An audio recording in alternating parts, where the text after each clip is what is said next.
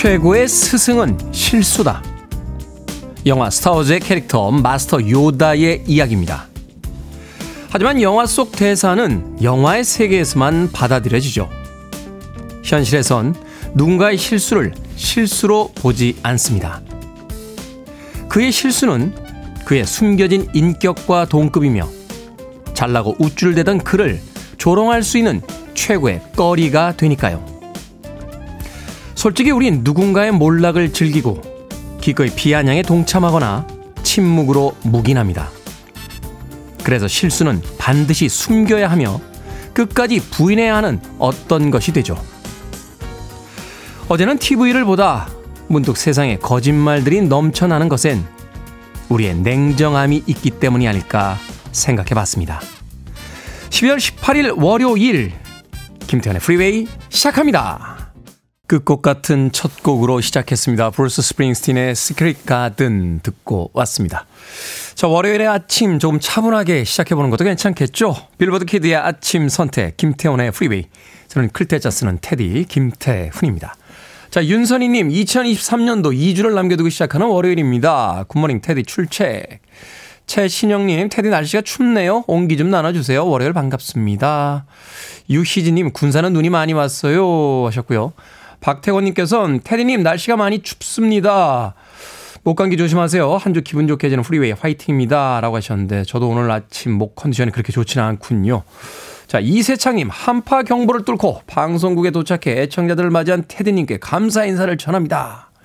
모든 애청자들이 무사히 출근하시길이라고 하셨는데, 감사까지 전하실 것이 뭐 있습니까? 오늘 아침에도 저는 제 일을 하고 있을 뿐입니다. 이세창님. 자, 김창래님, 안녕하세요, 테디. 새벽에 여러분께서 수돗물이 잘 나오는지 확인했네요. 작년에 수도 계량기가 동파됐었거든요. 이번 겨울은 건강하고 안전하게 잘 지내고 싶습니다. 라고 하셨습니다. 생각해보니까 그러네요. 날씨가 추워져서 옷깃을 여미게 되긴 합니다만 또 한편으로 걱정이 되는 게 갑자기 날씨가 추워지면 이 수도 계량기 동파되는 경우들이 있죠. 어제 뉴스 보니까 KTX의 그 유리창이 갑작스럽게 추워진 날씨 때문에 이제 깨지는 그런 사고도 있었다라고 하는데 집집마다 이 수도 계량기 동파되지 않도록 천 같은 걸로 잘 감싸 두시길 바라겠습니다.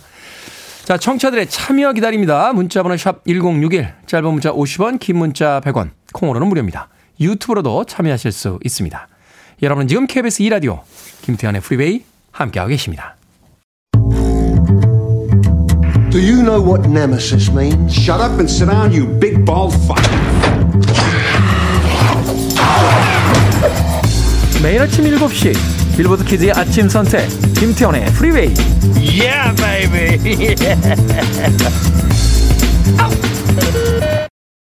20세기 영국을 대표하는 두 아티스트들의 만남이었죠. 데이비드 보위와 믹 재거가 함께한 Dancing in the Street 듣고 왔습니다.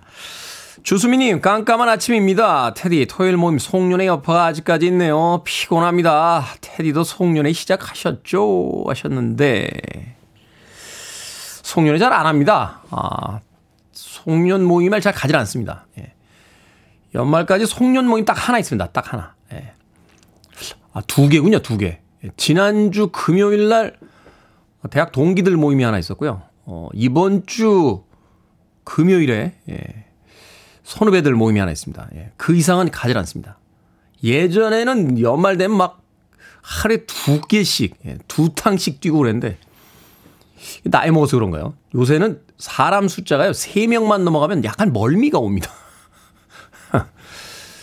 그리고 네 명, 다섯 명이 되면, 예, 저 혼자 떠들 수가 없습니다. 예, 다른 사람들이 다 떠들기 때문에. 예, 그래서 잘 가지 않습니다. 예, 저는 언제나 제가 중심에서 떠들 수 있는 모임을 선호하기 때문에, 예, 송년 모임 잘 가지 않습니다. 주수민님, 궁금증에 대한 답이 됐는지 모르겠네요. 자, 4794님, 자식이 크면 좋은 이유 중에 하나가 부모를 챙길 줄 알게 된다는 거 아닐까요? 외투 주머니 안에서 발견한 핫팩, 우리 딸이 조용히 넣어놓은 거랍니다. 자랑하고 싶어서요. 라고 하셨습니다. 얼마나 예쁠까요? 고생하면서 힘들게 키운 그 딸이 엄마 주머니에다가 핫팩을 하나 넣어줬다. 그것만으로 충분히 행복한 아침이 아닐까 하는 생각이 듭니다. 예, 사칠구사님, 아, 어머니인지 아버님인지는 밝히진 않으셨군요. 부모님 주머니에다. 예, 설마 아버지한테만 넣어주시고 엄마한테 안 넣어주시는 건 아니죠. 예, 공평하게 해주셔야 됩니다. 나이 드신 부모님들도 보면 삐치십니다. 예, 야, 엄마는 해주고 왜 난 안 해주냐? 하면서 삐치는 경우들이 있으니까 핫팩 넣어주실 땐 꼭 두 개 사서 하나씩 넣어주시길 바라겠습니다. 아, 영화 2인 패키지 보내드릴게요. 관람권 두 장하고 팝콘하고 콜라입니다. 그 예쁜 딸과 함께 영화 한번 보러 가시죠. 박선영님, 그런가 하면 테디 월요일 아침부터 한바탕 엄마랑 싸웠네요. 어젯밤에 일찍 들어오라고 하셨는데 출발할 때 연락 안 했다고 혼이 났습니다. 라고 하셨습니다. 일찍 들어온다고 했으면 지금 들어가! 라고 연락하고 일찍 들어오셔야죠. 네? 다 컸는데 뭘 그런 걸 연락해요. 하시는 분들 계시겠습니다만 엄마 집에 얹혀 사는 동안은 어쩔 수가 없습니다. 예, 집주인, 집주인의 규칙에 따라야 됩니다. 박선영님. 어린 집에 살고 계신 것 같은데 일찍 들어와 라고 하면 일찍 들어가셔야 돼요. 많은 사람들이 그게 싫어서 독립을 합니다. 자, 이제 판단을 하셔야 될 기로에 쓰신 것 같아요. 어머니 말 들으시면서 일찍 가시든지 아니면 독립을 하시든지 생각이 많아지실 것 같은데 영화 1인 패키지 보내드릴게요. 극장에 가서 한번 곰곰이 생각해 보시길 바라겠습니다. 관람권 한 장하고 팝콘 콜라 세트입니다. 콩으로 오셨는데 샵 1061로 다시 한번 이름과 아이디 보내주시면 모바일 쿠폰 보내드립니다. 짧은 문자 50원 긴 문자 100원입니다. 자 실버 컨벤션의 음악 듣습니다. Get up and boogie.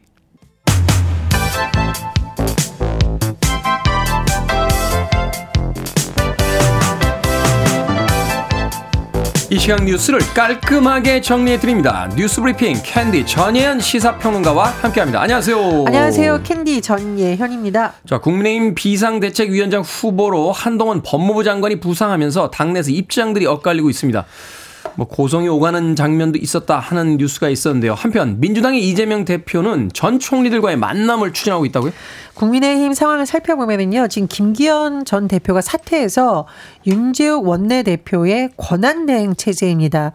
이제 여러 가지 총선도 준비하고 당을 수습하기 위해서 비상대책위원회를 꾸리고 특히 비대위원장을 결정을 해야겠죠. 지금 일각에서 한동훈 법무부 장관을 추대해야 된다라는 의견이 당내에서 나오고 있다라고 합니다. 언론 분석을 보면 이른바 친윤석열계 의원들이 중심이 되었다. 이런 분석이 나오고 있는데요. 이 안을 놓고 이미 여당 내에서 파열음이 나온 바 있습니다. 일단 한동훈 비대위에 찬성하는 의견을 요약을 해보면 인지도가 높다. 비정치인 출신이라 참신하다. 대야 전투력이 강하다라고 주장을 하고 있지만 반대하는 층에서는 한동훈 장관은 정치 경험이 전무하다. 그리고 선거와 당무에 대한 이해가 부족한데 곧 선거인데 이걸 제대로 끌고 갈 수 있겠느냐라는 등이 비판 의견으로 나오고 있고요. 비주류 또는 어, 한동훈 장관의 인선에 대해 반대하고 있는 측에서 굉장히 좀 거센 용어가 나오고 있죠. 윤석열 대통령의 아바타다 이런 표현까지 등장했다라고 합니다. 오늘 국민의힘에서 전국 당협위원장 연석 회의가 열리는데요. 어떤 의견이 나올지 또 주목이 됩니다. 민주당의 경우에는 지금 이낙연 전 대표가 신당을 창당하려고 하고 있습니다. 이런 네. 가운데 이재명 대표가 이번 주부터 김부겸 전 총리, 정세균 전 총리를 잇따라 만날 예정이라고 하는데요. 어, 당의 상황을 통합 중심으로 끌고 가겠다라는 의지다라는 해석이 나오고 있습니다. 그리고 오늘 아침 언론 보도를 보면 이른바 이낙연 신당에 대해서 반대하는 서명이 지금 민주당 의원들 가운데서 진행되고 있다라고 하는데 거의 100여 명에 달았다 이런 보도가 나오고 있습니다. 자, 정치권이 시끌시끌한데 김태, 금태섭 전 의원이 주도하는 제3지대 신당이 또 어제 창당되기도 해서요. 어, 총선 전까지 이른바 합종 연행이 진행될 가능성이 여전히 있습니다. 그리고요, 이번 주에도 중요한 국회 일정이 있습니다. 어, 윤석열 정부 2기 내각을 이끌 신임 장관 후보자들에 대한 인사청문회가 이번 주에 줄줄이 진행될 예정입니다. 복잡한 정치권이 더 복잡해지는군요. 저출산 고령화 등 한국의 인구 구조 변화 속도가 기존 전망보다 더 가파른 것으로 나타났다라고 하는데 어떤 내용입니까? 쉽게 말하면 이제 통계청이 미래 인구를 전망할 때 약간 중립적인 시나리오, 낙관적인 시나리오, 비관적인 시나리오를 함께 제시를 합니다. 그런데 통계청의 전망, 가장 비관적인 것보다 실제로 더 나쁜 수치가 나오고 있다. 이렇게 요약해 드릴 아, 수 있겠네요. 지금 전 세계 최하 출생률이죠. 거의 뭐 출산율이죠. 뭐 OECD만 봐도 꼴찌 수준이죠. 통계청에서 2010년에서 2060년 인구 추계, 장기 전망을 한번 해봤습니다. 그래서 2022년 합계 출산율이 가장 나쁘게 잡아도 한 명이었어요. 그런데 지난해 합계 출산율 0.78. 그러니까 통계청이 여러 가지 통계를 넣어서 가장 최악을 했던 것이 한 명이라는 시나리오였는데 실제로는 0.78 더 나쁘다 이런 음. 분석이 나오고 있는 거고요. 출생아 수도 비슷합니다. 2010년에서 2026년 인구 추계를 잡으면서 지난해 출생아 수를 최악의 경우로 32만 명으로 예측을 했습니다. 근데 실제로 작년에 태어난 출생아 수 24만 6천 명입니다. 아. 지금 어 OECD 기준 한국의 출산율이 이제 2072년까지도 꼴찌일 것이라는 전망이 나오고 있고요. 그리고 65세 이상 고령 인구 비율이 2072년까지 봤을 때 47.7%로 1위가 될 것이라고 하는데 전 인구 중에 65세 이상 고령 인구 비율이 47.7%. 거의 절반이네요. 예, 이거 여러 가지 좀 생산 연령의 문제라든가 부담이 커질 것이라는 우려가 제기되고 있습니다. 네. 자, 소상공인을 대상으로 실태 조사를 한 결과 가장 큰 경영 부담 요인으로 고물가를 꼽았다고요? 예. 중소기업 중앙회에서요. 소상공인 1000명을 대상으로 11월 1일부터 24일까지 실태 조사를 해 봤습니다. 올해 경영에 가장 부담이 됐던 요인 고물가 33.8%가 이렇게 응답을 됐는데 원자재 재료비가 너무 많이 올라서 어렵다라는 이 소상공인들의 인식이 그대로 드러난 거죠. 그렇다면 내년에는 올해보다 나아질까? 아니라는 응답이 압도적으로 많았어요. 내년은 올해보다 오히려 더 어려울 것이라는 답변이 50.1%로 나왔다고 합니다. 내년 경기 지표가 별로 좋지 않군요. 자, 서울 경복궁의 담벼락이 스프레이 낙서로 훼손이 됐습니다. 현재 복구 작업 시작했죠? 예, 지난 16일 오전 1시 50분쯤 검은 옷을 입은 남성이 스프레이를 이용해서 영화 공짜 이런 글씨 그리고 불법 영상 공유 사이트를 뜻하는 것으로 보이는 문구를 적었는데 거의 담벼락의 40m 정도가 스프레이 낙서로 훼손된 것으로 지금 전해지고 있습니다. 아니 40m 동안 낙서를 하는 동안 자, 오전 1시 그렇죠. 오전 1시 50분이라면 이제 새벽이죠, 완전. 그렇다 네. 하더라도 너무 심한 거죠. 지금 문화재청에서 전문가들을 투입해서 세척하고 복구 작업을 한다라고 하는데 지금 날씨가 굉장히 춥습니다. 그래서 네. 최소 일주일 정도 걸릴 것이라는 전망이 나오고 있고요. 경찰에서는 용의자를 두 명 이상으로 보고 추적 중이라고 하는데 이 용의자들이 비교적 젊을 것이라는 전망이 나옵니다. 그 뜻은 뭐냐? 폐쇄회로 CCTV를 피해서 도망가고 있다. 그래서 굉장히 또 추적이 어렵다는 분석이 나오고 있는데요. 이 용의자들에게는 문화재보호법 위반 혐의, 공용 물건 손상죄가 적용될 가능성이 높다라고 하는데 아 이게 저는 참 깜짝 놀라는 것이 이렇게 스프레이 뿌려서 뭐 예술행위 하는 분들도 있긴 합니다만 네. 왜 하필이면 이 경복궁 담벼락에 하는지 이게 좀 국민들의 많은 분노를 일으키는 지점인 것 같습니다. 뉴스화되기를 노렸겠죠. 그래서 호기심 있는 사람들이 또 어떤 사이트인지 또 들어가 보려고 하는 뭐 그런 어떤 행위를 유발하려고 했던 게 아닌가 하는 또 생각이 드는군요. 이건 좀 아닌 것 같은데요. 자, 오늘의 시사 엉뚱 퀴즈 어떤 문제입니까? 예, 앞서 소상공인 관련 소식 전해드렸습니다. 가장 큰 경영 부담 요인으로 고물가가 꼽혔습니다. 고물가는 부대끼지만 고물고물 아기 고양이 너무 귀엽죠. 웃음이 납니다. 생각만 해도. 자, 오늘의 시성등 퀴즈 드립니다. 얌전해 보이는 사람이 딴짓을 하거나 실속을 차린다는 뜻인데요. 얌전한 고양이, 여기에 먼저 올라간다. 이런 속담이 있죠. 아궁이 위에 솥을 놓는 자리라는 뜻의 여기, 어디일까요? 1번 꼬막, 2번 주막, 3번 현수막, 4번 붓두막. 정답 아시는 분들은 지금 보내주시면 됩니다. 재미는 오답 포함해서 모두 20분에게 아메리카노 쿠폰 보내드립니다. 얌전해 보이는 사람이 딴짓을 하거나 실속을 차린다는 뜻으로 얌전한 고양이 여기에 먼저 올라간다 하는 속담이 있습니다. 아궁 위에 솥을 놓는 자리라는 뜻의 여기 어디일까요? 1번은 꼬막, 2번은 주막, 3번은 현수막, 4번은 붓두막 되겠습니다. 문자번호 샵 1061, 짧은 문자 50원, 긴 문자 100원, 콩으로는 무료입니다. 뉴스 브리핑 전혜연 시사평가와 함께했습니다. 고맙습니다. 감사합니다. 고향에 관련된 퀴즈가 나와서 선곡했나요? 6866님께서 신청하신 캣 스티븐스의 Morning Has Broken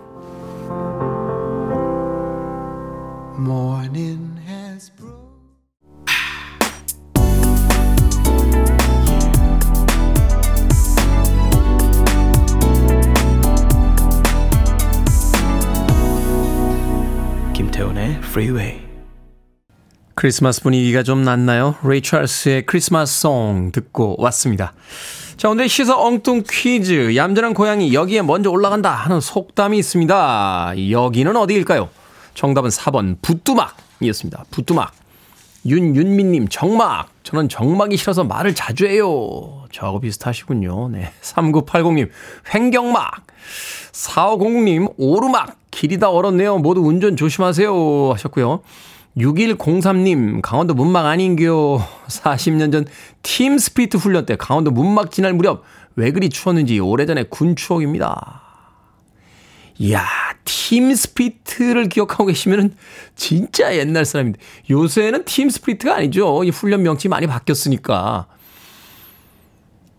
고백하건데 저도 군대에 있을 때 팀 스피트였어요. 네, 팀 스피트 훈련 동원되던 음, 기억이 나는군요. 자, 0316님께서는 부뚜막입니다. 고양이는 좋겠다. 뭘 해도 예뻐서. 라고 하셨고요. 5119님, 부뚜막이요. 뜨끈한 부뚜막에 젖은 양말도 말리고 그랬던 어린 시절이 생각나는 아침입니다. 이건 더 오래 전인 것 같은데요. 부뚜막에다가 양말 말리던 기억. 어, 부뚜막을 본 적은 있습니다. 예, 어린 시절에 옛날에 그 시골에 가서, 어, 친구들 시골 가다 같이 따라갔다가 그 부뚜막 봤던 기억은 있습니다만, 네. 석유 곤로까지는 제가 써봤습니다만 부뚜막은 자 방금 소개해드린 분들 포함해서 모두 20분에게 아메리카노 쿠폰 보내드립니다. 당첨자 명단 방송이 끝난 후에 김태훈의 프리웨이 홈페이지에서 확인할 수 있습니다. 코너 당첨되신 분들 방송 중에 이름과 아이디 문자로 알려주시면 모바일 쿠폰 보내드리겠습니다. 문자 번호는 샵 1061 짧은 문자는 50원 긴 문자는 100원입니다. 남일수님께서요, 내년 다짐은요, 안 웃기면 안 웃기입니다. 부장님이 자꾸 안 웃기는데 시도하시는데 제가 웃어드리니까 계속 하시네요. 하셨습니다. 좀 늘지 않습니까? 그래도, 예. 계속 시도하면 뭐 하나 걸리지 않습니까? 최근에 그 동영상 사이트에서 아재 개그 배틀 굉장히 재밌게 보고 있는데, 예, 저만 재밌게 보나요? 좀 웃어주세요. 어. 웃어드리는 게 뭐 이렇게 힘든가요? 네. 사실 우리는, 어, 잘 못 느끼고 있습니다만, 누군가의 배려 속에서 삽니다. 나만 누군가를 배려하고 있다라고 생각할 수도 있겠습니다만, 남들도 우리를 배려하고 있죠. 어. 왜 이런 이야기 하죠? 아, 그 얘기 당신 말이야. 세 번째 아닌 거야. 막 이런 얘기 자주 하는 사람들이 있어요. 예. 근데 저도 남들이 두 번, 세 번 이야기하는 얘기 듣습니다. 근데 전 그런 얘기 안 해요. 왜냐면 저도 다섯 번씩 똑같은 얘기를 하는 사람이기 때문에 남들이 두세 번 정도 얘기할 때 그러려니 하고 처음 들은 것처럼 다시 또 웃어주거든요. 웃어주세요. 뭐 하나 드려야겠다. 웃어드리라고. 뭐 드릴까요? 예. 넉넉한 마음엔 치킨이죠. 예, 치킨 한 마리와 콜라 세트 보내드리겠습니다. 콩으로 오셨는데 다시 한번 샵 1061로 이름과 아이디 보내주시면 어, 모바일 쿠폰 보내드립니다. 짧은 문자 50원, 긴 문자 100원입니다. 우리 김휘연 PD가 힘들어요 라고 하셨는데 만난 지 얼마 안 됐는데 제가 그렇게 안 웃긴 얘기를 자꾸 했었나요? 자, 음악 듣습니다. 신순규님의 신청곡 아이슬리 브로더스 Between the Switch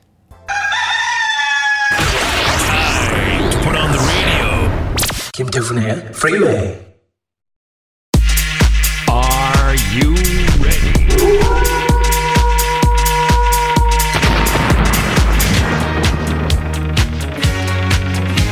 고민은 김 소장에게 맡겨 주십시오. 결정은 해드릴게 신세계 상담소. 최민정님, 회사 직원이 업무하다 책상에서 잠을 잡니다. 매일 잡니다. 모든 직원이 못 본 척 방관하고 있는데 저라도 깨울까요? 아니면 내버려 둘까요? 내버려 두세요. 다 이유가 있겠죠, 뭐. 남일수님, 신입사원이 자신이 먹은 컵을 싱크대에 그대로 놓고 퇴근하는데 제 컵 설거지하는 김에 같이 해줄까요? 아니면 말까요? 해 줍시다. 그 사람보단 좀 나은 사람이 될 기회잖아요.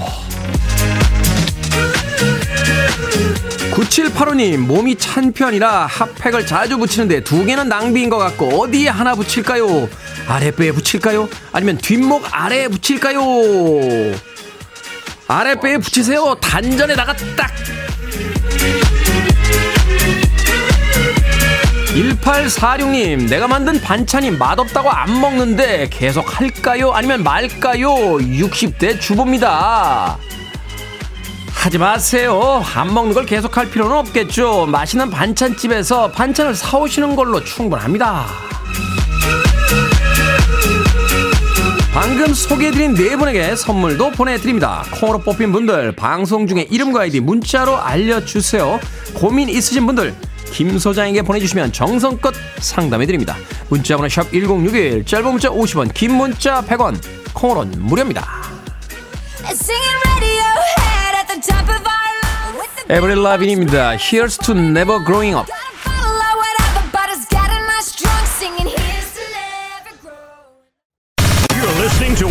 Best radio stations around. You're listening to 김태훈의 Freeway. 빌보드 키드의 아침 선택 KBS 2 라디오 김태훈의 프리웨이 함께하고 계십니다. 자 1부 끝곡은 로맨틱스 음악 준비했습니다. Talking in your sleep. 잠시 후 2부에서 뵙겠습니다.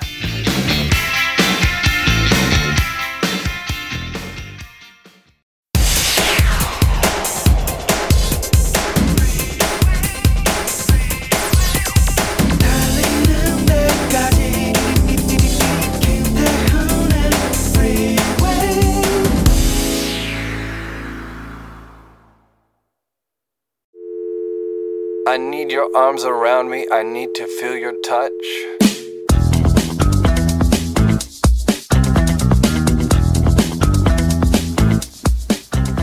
사람들은 자기 눈에 보이지 않는 것을 아예 없는 것이라고 착각하기 쉽다.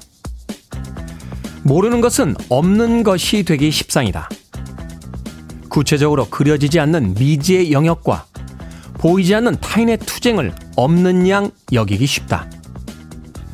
모든 자리에서 모든 사람들이 무언가를 무엇이든 하고 있다고 믿었으면 보이지 않으면 우선 내가 못 봐서라 생각하고 둘째로 내가 몰라서라고 생각했으면 좋겠다.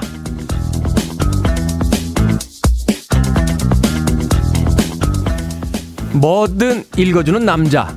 오늘은 정소연 변호사의 책 세계의 악당으로부터 나를 구하는 법 중에서 읽어드렸습니다. 경험해보지 않은 일을 상상하기란 쉽지가 않죠. 하지만 경험해보지 않았다고 그런 일이 없을 거라 생각하는 건 더 위험합니다. 내 한정된 경험에 빗대 다른 사람의 투쟁을 쉽게 생각하거나 예민한 일로 여기는 것도 마찬가지겠죠. 나에게는 당연한 일상이 누군가에게는 싸워야만 얻을 수 있는 것일 수 있고 내가 평생 경험해보지 않아도 될 상황을 누군가는 매일 겪고 있을 수 있다는 것. 한 번쯤 상상해 보면 좋겠네요. 팝 역사에 길이 남을 명곡이죠. 빌리 조엘의 Just the Way You Are 듣고 왔습니다. 김태훈의 프리웨이 2부 시작했습니다. 앞서 일상의 재발견, 우리 하루를 꼼꼼하게 들여다보는 시간, 뭐든 읽어주는 남자. 오늘은 정소연 변호사의 책 세계의 악당으로부터 나를 구하는 법 중에서 읽어드렸습니다. 행복 하이소라고 닉네임 쓰시는데 보이지 않다고 없는 건 아니다. 김경애님 끄덕끄덕. 강숙현님 본인이 보고 싶은 것만 보고 듣고 싶은 것만 듣는 것도 한 번쯤 생각을 해봐야 할 것 같습니다. 라고 하셨고요. 정재훈님께서는요, 타 존재의 무시가 아니라 자각하지 못함을 느끼면 말을 함부로 못하게 되죠. 내가 아는 것이 세상 일부이기에 발을 내딛지 못하는 경우도 허다하고요. 라고 하셨습니다.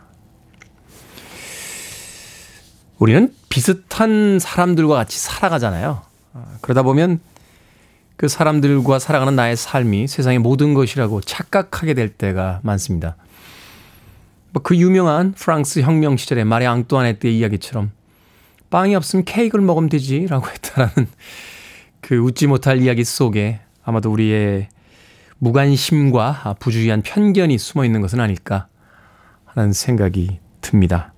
가끔은 시야를 조금 더 높게 예, 내가 경험해보지 못한 세상을 쳐다볼 필요도 있지 않나 하는 생각이 드는군요. 맥락이 좀 다르긴 합니다만 그 황지우 시인의 글 중에서요. 눈에 보이지 않지만 여전히 머리 위에 떠 있을 별을 생각하며 걸었다 하는 이야기가 생각이 됩니다. 지금 하늘이 맑아져서 별은 사라졌습니다만 저 위에도 인공위성과 별들이 계속해서 있겠죠. 보이지 않는다고 해서 없을 것이라고 생각하지 않았으면 좋겠네요. 자, 뭐든 읽어주는 남자. 여러분 주변에 의미 있는 문구라면 뭐든지 읽어드리겠습니다. 김태훈의 프리웨이 검색하고 들어오셔서 홈페이지 게시판 사용하시면 됩니다. 말머리 뭐든 달아서 문자로도 참여 가능하고요. 문자 번호 샵 1061, 짧은 문자는 50원, 긴 문자는 100원, 콩으로는 무료입니다. 어, 채택된 청취자들에겐 촉촉한 카스테라와 아메리카노 두 잔 모바일 쿠폰 보내드리겠습니다.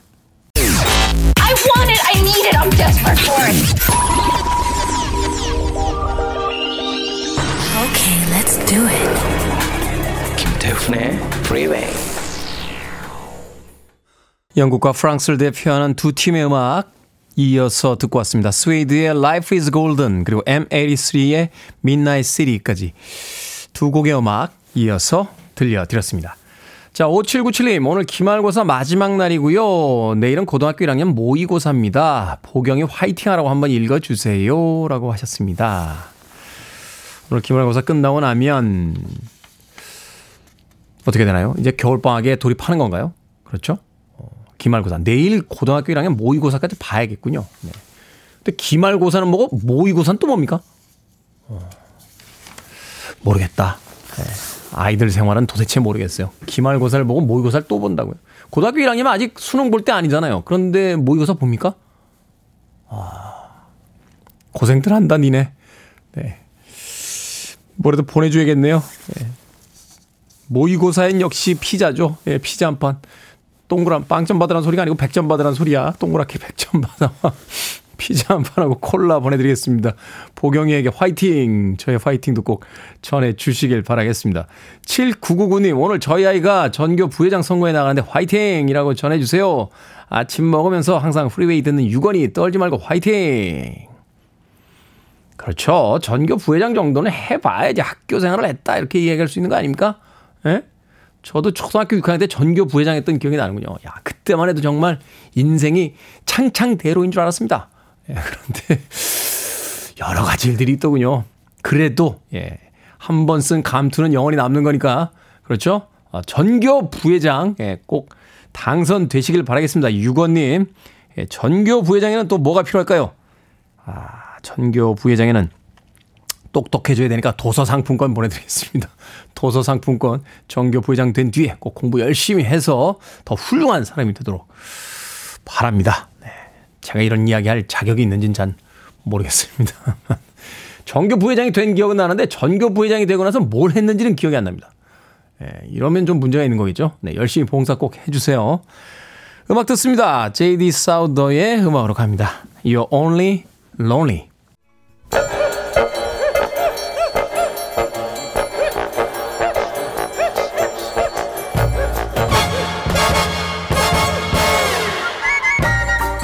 온라인 세상 속 촌철살인 해악과 위트가 돋보이는 댓글들을 골라봤습니다.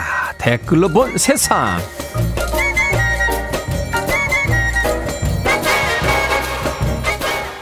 첫 번째 댓글로 본 세상. 군 장병들의 식사를 뷔페식으로 바뀌는 시범 사업이 내년부터 시작된다고 합니다. 조리와 배식, 설거지는 모두 민간 위탁업체가 맡아서 조리병 업무를 대신하게 된다는데요.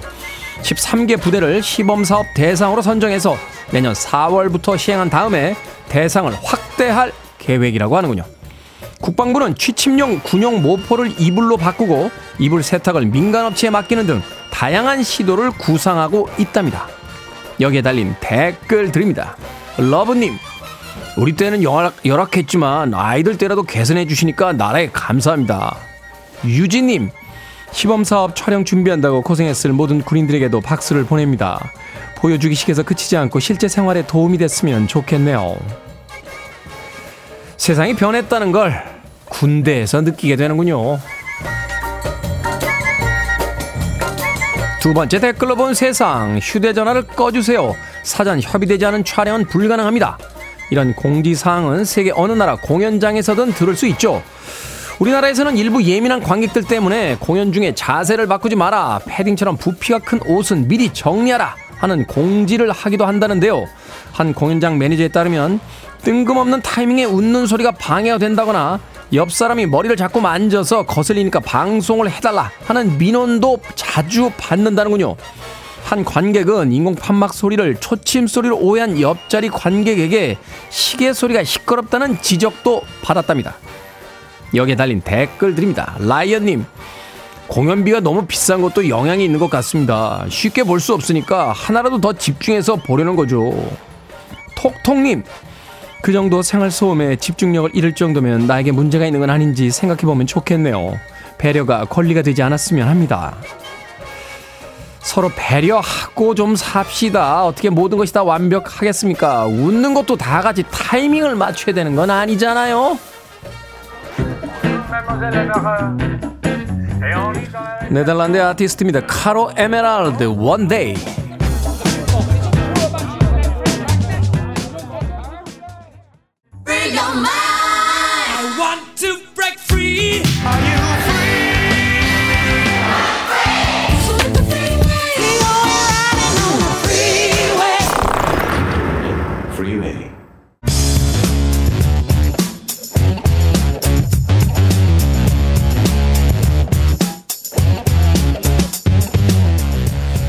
월요일은 과학 같은 소리 안에 과학 두뇌가 미미하게나마 자라는 시간 과학 커뮤니케이터 궤도와 함께합니다. 안녕하세요. 안녕하세요, 궤도입니다.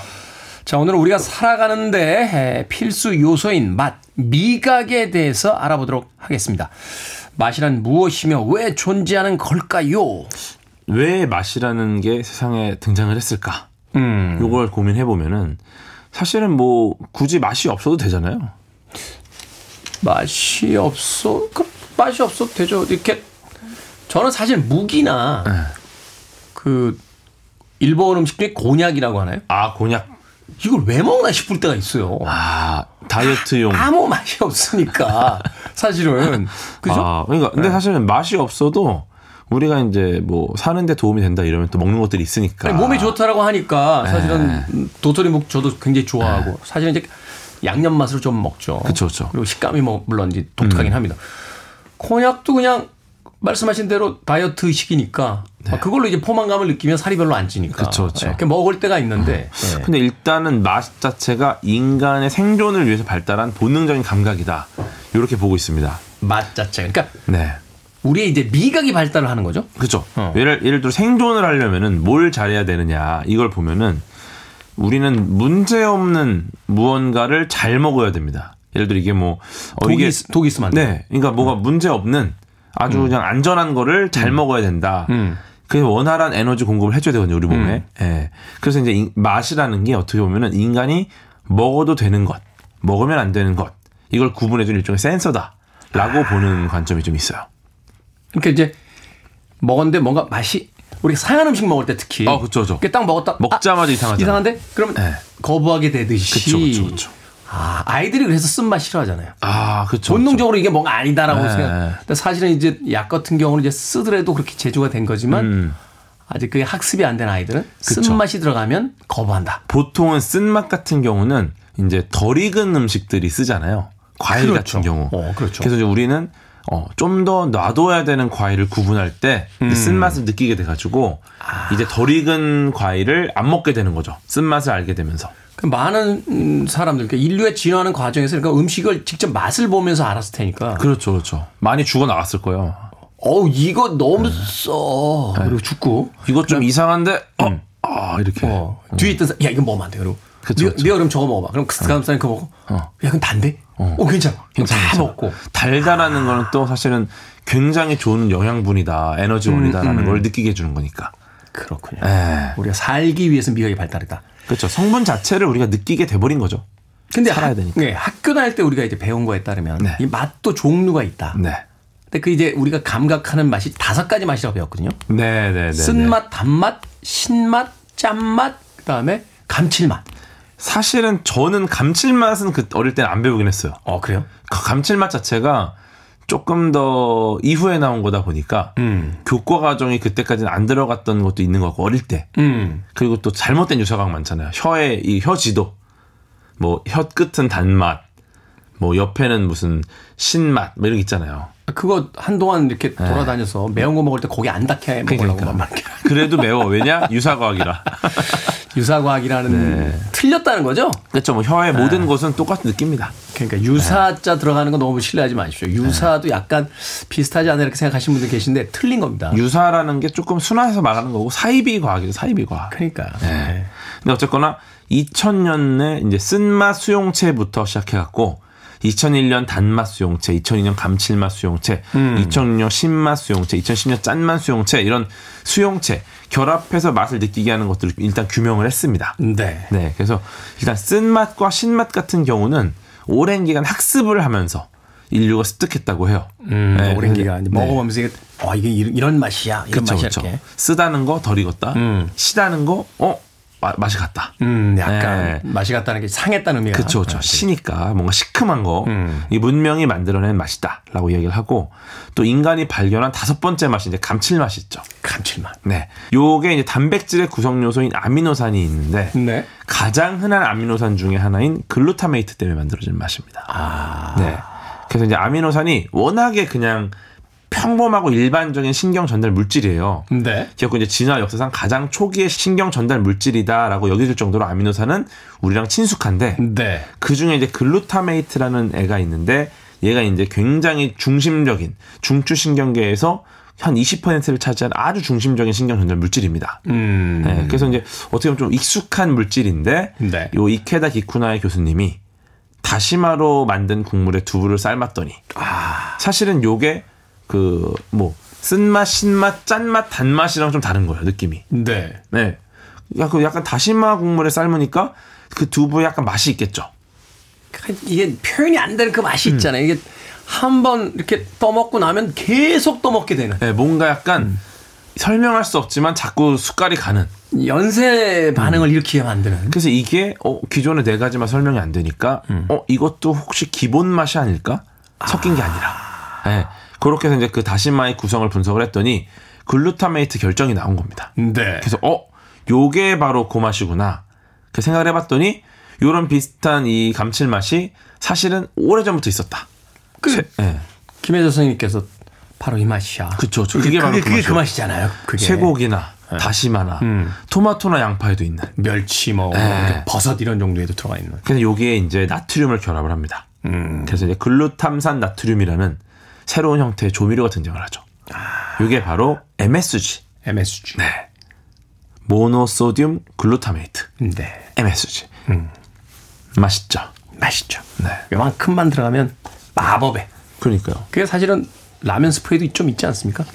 그럼요. 이게 뭐 여러 가지 이야기가 있는데 사실은 똑같아요. 다시마를 열심히 우려서 나 만들어내는 거랑. 음, 그걸 이렇게 이렇게 말하자면 네. 저 말하자면 아주 농축해가지고. 그렇죠, 그렇죠. 네, 근데 이제 이게. 문제는 어떤 데 있냐면은 어쨌거나 나트륨이 더 포함이 돼 있는데 아. 예를 들어 예전 같으면 막 멸치를 우리고 막 쇠고기를 우리고 막 다시마를 우렸는데 음, 지금은 이제 한 스푼을 넣으면 바로 이제 되니까 화학식으로 만들어낸 거니까. 네 네 네 필요 이상으로 과다 사용을 합니다. 편하니까 맞아. 거기서 문제가 생기는 거지 실제로 이 성분 자체는 우리가 정말 오랫동안 먹었던 거다. 음. 네, 과다 사용이 문제다. 한동안 왜 그런 이야기 있었잖아요. 이 조, 조미료가 몸에 좋냐 안 좋냐라는 얘기 했었는데 과학적인 안 좋다는 근거가 없다. 그 어, 조미료가 뭐안 좋은 게. 아니라 너무 과다 사용하니까. 너무 과다. 그렇죠. 그거는 뭐 네. 소금하고 설탕이 좋냐 안 좋냐 똑같은 그렇죠. 거잖아요. 물이 좋냐 안 좋냐. 물도 과다 사용하면 죽습니다. 그렇죠. 우리 익사합니다. 익사. 어, 익사. 네, 그래서 물이 아무리 좋아도 과다 사용하면 안 된다. 그런 거죠. 과다 사용. 양의 문제. 그게 사실은 이제 어, 독인지 그 약인지는 그 양의 문제다라는 음. 그쵸, 그쵸, 이야기를 그쵸. 네. 하는데 바로 그런 이야기를 해주신 것 같습니다. 알겠습니다. 음악 한 곡 듣고 와서 어, 계속해서 이야기 나눠보도록 하겠습니다. Archies의 음악 듣습니다. Sugar Sugar. Archies의 Sugar Sugar 듣고 왔습니다. 월요일은 과학 같은 소리하네 오늘도 과학 커뮤니케이터 궤도 씨와 함께 맛의 과학 알아보고 있습니다. 그렇다면 맛은 다섯 가지 맛으로 정리가 끝난 겁니까?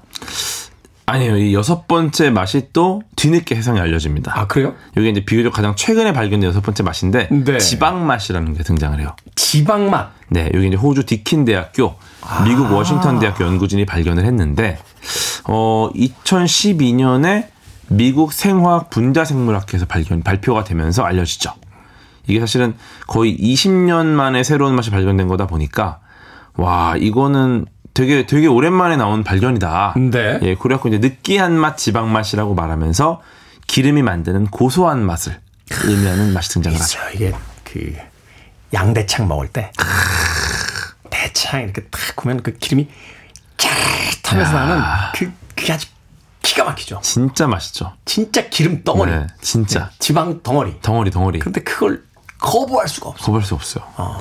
그래서 지방이 이제 굉장히 안전한 먹거리이기도 했고, 네. 굉장히 효율적인 에너지원이기도 하고, 그렇죠. 네, 단백질이나 탄수화물에 비해서 훨씬 더 작은 그램 수의 많은 열량을 갖고 있으니까. 음. 그리고 우리가 소고기 마블링을 중시하는 이유 역시 지방 맛 때문이다. 그렇죠. 또 차돌박이. 아 참치 뱃살도 그렇잖아. 네, 그렇죠, 그렇죠. 그러니까 기름이 많은 부위가 비싸고 맛있죠. 제 친구들 중에도 이렇게 배 많이 나온 친구들이 다음 생엔 꼭 참치로 태어나겠다고 그런 친구도 있어요. 이게 그게 기름이 이렇게 많은 참치, 네. 이 블루핀 투나라고 하는데 이 참다랑 이런 거를 그 고추냉이를 정말 엄청나게 발라요. 그러면 오 그렇게 많이 바르면 어떻게 해? 막 이러는데 그거를 싹 접어가지고 먹잖아요. 그럼 그 기름에 매운맛이 싹 사라지고 어, 고소한 맛만 났어요.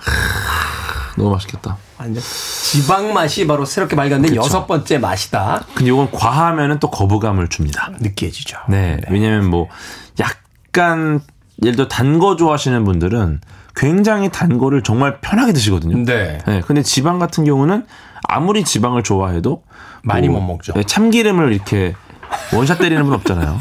네. 그러니까 이게 사실 어떻게 보면은 굉장히 다른 형태고. 네. 네. 알겠습니다. 자. 몇 년 전에 이제 몇 년 전부터 시작된 이제 코로나 때문에 네. 사실 이제 후각이 굉장히 이제 그 마비되는 경험들을 했어요. 아우, 맞아요, 맞아요. 물론 이제 독감이나 감기 심해도 그런 경험이 있긴 있습니다만 코로나만큼은 아니었거든요. 근데 이제 후각이 이렇게 다치면 맛도 이상해진다라는 이야기들을 하더라고요. 미각을 잃게 된다. 이게 맞습니까? 맞아요, 맞아요. 진짜 사실은 맛이 대부분이 후각을 의존한다라는 얘기 있을 정도로 아. 미각은 다른 감각의 도움을 통해서만 완성이 되는 감각이다. 와인 먹을 때 이렇게 흔들어서 후각으로 이거 한번 한 다음에 이렇게 싹 그렇게 마시는 것도 다 그런 이유 때문이군요. 그렇죠, 그렇죠. 아. 그러니까 단순히 어, 향을 맡고 향이 좋은 다음에 마- 뭐 맛을 보느냐 요 수준을 넘어서 진짜 후각이 너무 너무 중요한 거예요. 맛을 만드는데. 음. 네.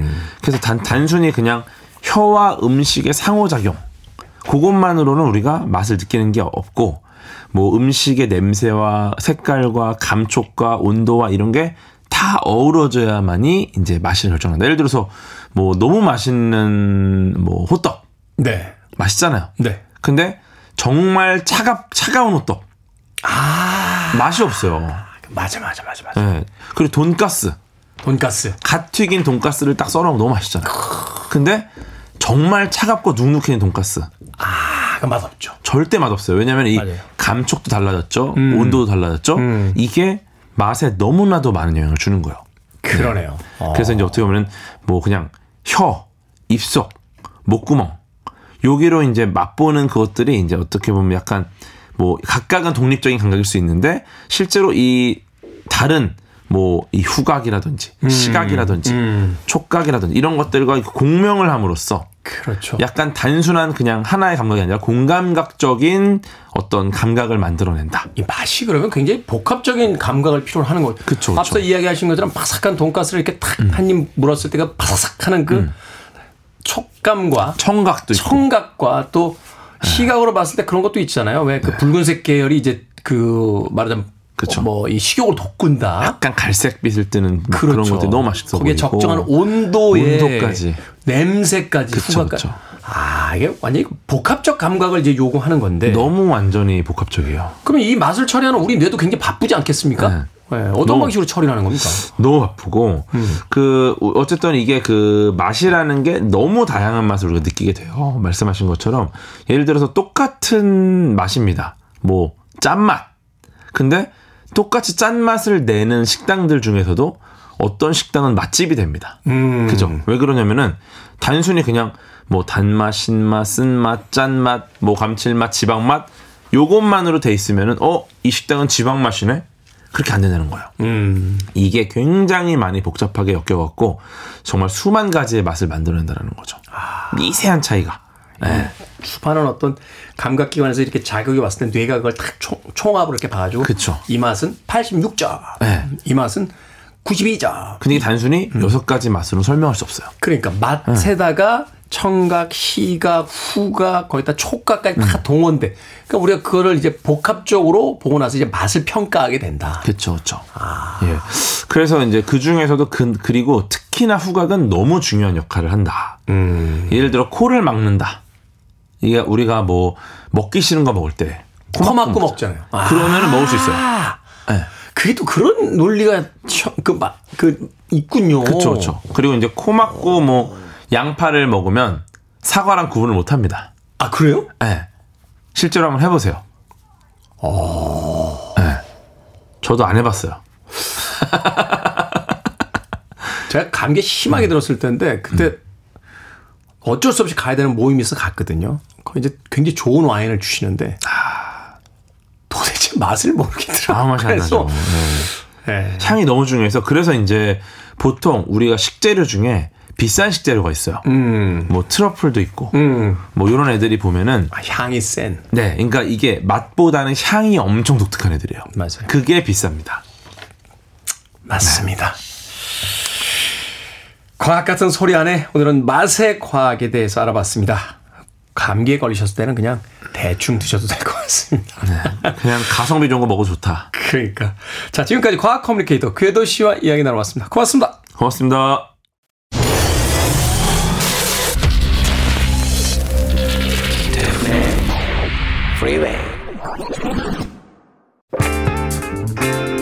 오늘 끝곡은 A Taste of Honey의 부기 우기 우기 듣습니다. 편안한 하루 보내십시오. 전 내일 아침 7시에 돌아오겠습니다. 고맙습니다.